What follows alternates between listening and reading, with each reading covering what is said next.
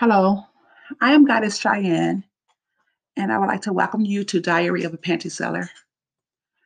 Thank you for stopping by, and I hope that you will come by often to hear more of my experiences of being a panty seller.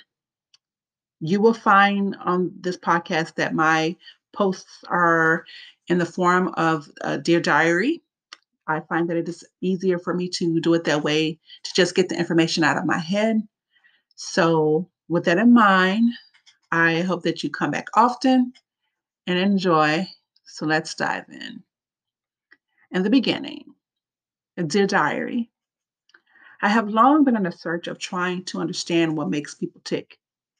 It amazes me what pushes people to begin liking things that they, in most cases, come to love. I know, I know. The word love should be used with caution because many do not like the word love. I get it. It's tossed around like an unwanted old toy, but I can say with assurance that most develop a love for, for those for that, whatever that thing is. On my quest to find what makes people tick, I have found most say it started with a simple thought.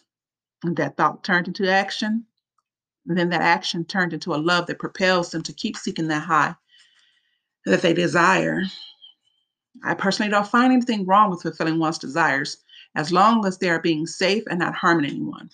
I must admit, it's very exciting to listen to all the reasons why they do what they do.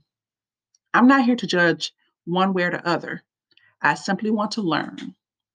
Being open and understanding has gotten me a long way with some of the most introverted people. What began as my own personal investigation has turned into a way of learning people, not for the sake of just learning them, but also as a way to help them. So, with that in mind, let's dive in.